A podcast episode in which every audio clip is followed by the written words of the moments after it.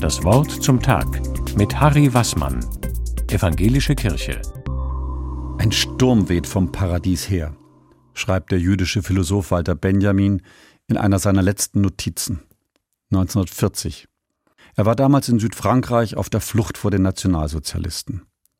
Ein Sturm sei in der Welt, der alles fortreißt, weg vom Paradies, immer weiter weg von einem versöhnten und friedlichen Leben in Einklang mit der Natur.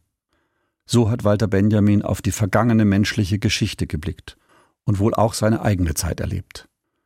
Für ihn stand dieser Sturm auch für all die Verwüstungen, die über Europa gekommen waren. Rassenhass und Krieg, die alle Menschlichkeit zu verschlingen drohten. Ein Bild von Paul Klee hat Benjamin auf diese Idee gebracht. Darauf ist ein Engel zu sehen. Benjamin meint, dieser Engel müsste seine ausgebreiteten Flügel schließen, um alles Böse und alle Bluttat zu heilen. Aber er schafft es nicht. Der Sturm ist einfach zu stark. Der Engel kann diese Bewegung weg von Eden nicht aufhalten. Über 80 Jahre sind seither vergangen. Ist die menschliche Geschichte, wie Benjamin es geschrieben hat, wirklich nur eine einzige Katastrophe, die unablässig Trümmer auf Trümmer häuft?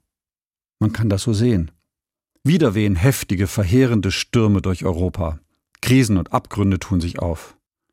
Ich spüre aber gleichzeitig auch andere Lüfte. Es gibt eine andere Wirklichkeit mitten unter uns, das Reich Gottes, wie Jesus es einmal gesagt hat. Es gibt das Land, in dem Milch und Honig fließen kann.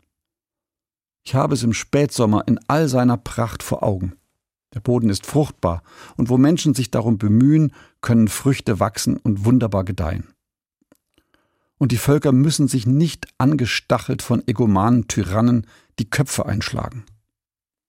Ich höre und staune. Selbst in der so brutal von Russland angegriffenen Hafenstadt Odessa liegen Menschen jetzt wieder am Strand und gehen schwimmen, in ihrem geliebten schwarzen Meer. Es weht diese Luft vom Paradies her, die Frieden und Liebe wachsen lässt immer wieder neu. So wie es der Prophet Elia einst erfahren hat. Nicht im Sturm, nicht im Brausen und Beben, nicht in der Gewalt, aber in einem sanften Sausen. So sei Gott an ihm vorübergezogen.